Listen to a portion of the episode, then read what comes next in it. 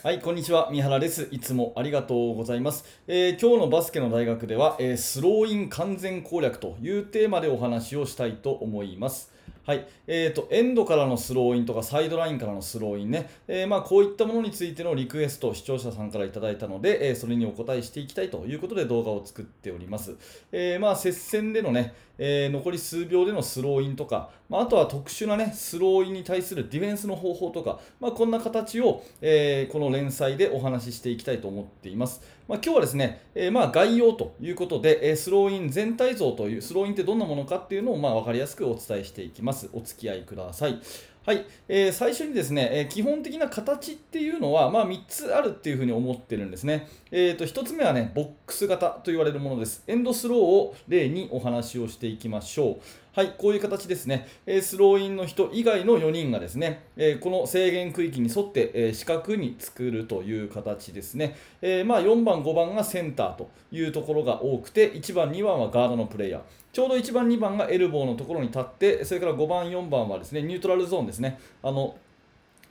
えー制限区域のちょうど真ん中のところ、ブロックが大きく塗りつぶされているところ、そこの辺りに立って、こういうボックスを取るということですね。まあ、この特徴としては、えー、とここのエリアが狭いので、まあ、ディフェンスもこの中に密集するわけですよね。なので、あえて狭くすることで、ディフェンスを閉じけ閉じ込めるような形をとって、まあ、連続でスクリーンをかける、まあ、そんな時に使えるセットがこういうボックス型のセットということで、これがまあスローインの代表的な形の1つ目です。はいえ2つ目はですね、ラインというものですね。これはもう文字通りラインですから、1列、1ラインに並ぶということで、こんな感じのセットになります。で、これはね、えーどういうふうになるかっていうと、この図をまあ見てもらって、1列にこう相手がバッと並んだときに、ディフェンスがどこにつくかちょっと考えてもらっていいですかね。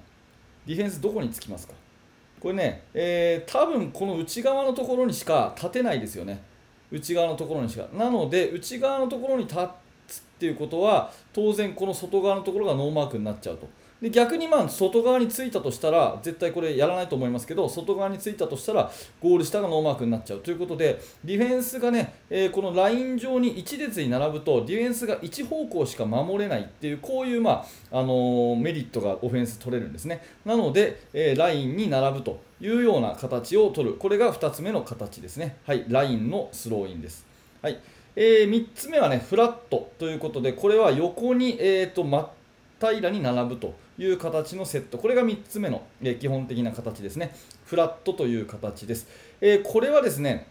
まあ、どちらかというと意表をつくというような形になると思います。例えば、えこういうスローインの形でいけば、5番と4番がゴール下にいますけれども、そこに直接こうパスをドンと入れるとかね、うんまあ、そういうような形だったり、あとはに、えー、と5番と4番が同時に2番にスクリーンに行くとかね、えちょっと変わった形で、え相手の意表をつくようなそういうセットのことをフラットっていうふうに言います。で、これね、エンドスローを例にこう出してますけれども、まあ、サイドのフラットっていうのは基本的にないっていうふうに考えてください。なので、サイドの場合だったら、え四角いボックス型にするか、または、えーラインに並ぶかっていう2つがほとんどだと思います。えエンドスローに限り、このゴールの近辺のところを1列に、横1列に平らに並ぶ。これがフラットということで、え3つの、ね、スローインの形、えーボックス、ライン、フラットっていう、このまあ3つが基本の形になるんじゃないかなっていうふうに思ってます。はい。まあ、以上がね、えーこの3つなんですけれども、えー一応変形というのもあるということで押さえておきましょ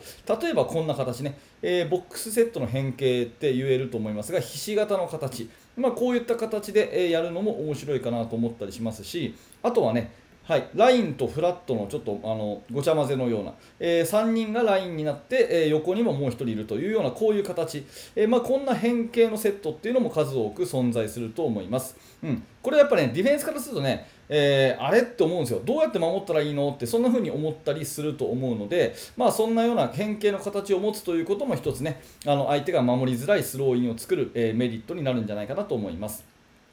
ところでところで、えーところでですね、えーと、あなたに質問なんですけれども、スローインの目的ってそもそも何でしょうか？ちょっと考えてください。ね、スローインの目的。で、これはね、えー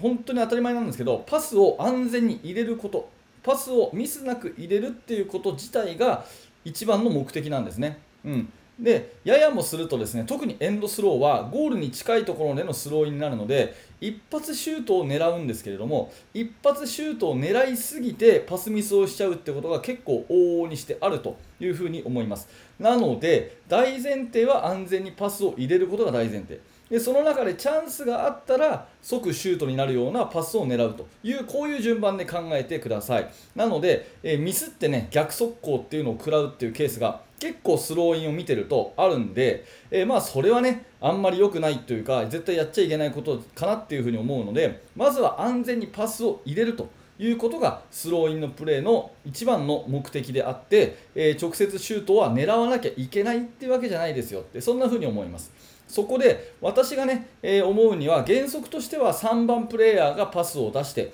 1番プレーヤーが受ける、まあ、スローインをする投げる人っていうのはスモールフォワードの選手ですね。うん、スモールフォワードの選手。そして1番ポイントガードがボールを受けるっていうのが、えー、原則になるのがいいと思っています。なので先ほどの示した例でいくとボックスセットについても3番が出していて1番がもらえるような形。ね、っていう風になっていますし、まあ、ラインもそうですね。3が出す1が受けやすい形。それからフラットも3が出して1が受けやすい形という風なところにえー、ちゃんと配置がされているというところも、えー、覚えておいてください、えー、まあ、特にね安全にパスを入れるということが目的であればボールをもらう人がポイントガードがもらうっていうことが、まあ、一番いいわけですよね。なので、ポイントガードにボールを入れると、そこへの安全にパスを入れるっていうこと自体を目的にして、あんまりこう一発のシュートを狙ったね、えー、ギャンブル的なプレーっていうのは、まあ、控えた方がいいんじゃないかなと、まあ、そこは狙うんだけれども、大前提として無理しない。でそこでパスミスして逆速攻とかってなっちゃったら一番ダメなんで、まあ、そういうようなところをまず大前提として押さえておくのいいかなと思っています。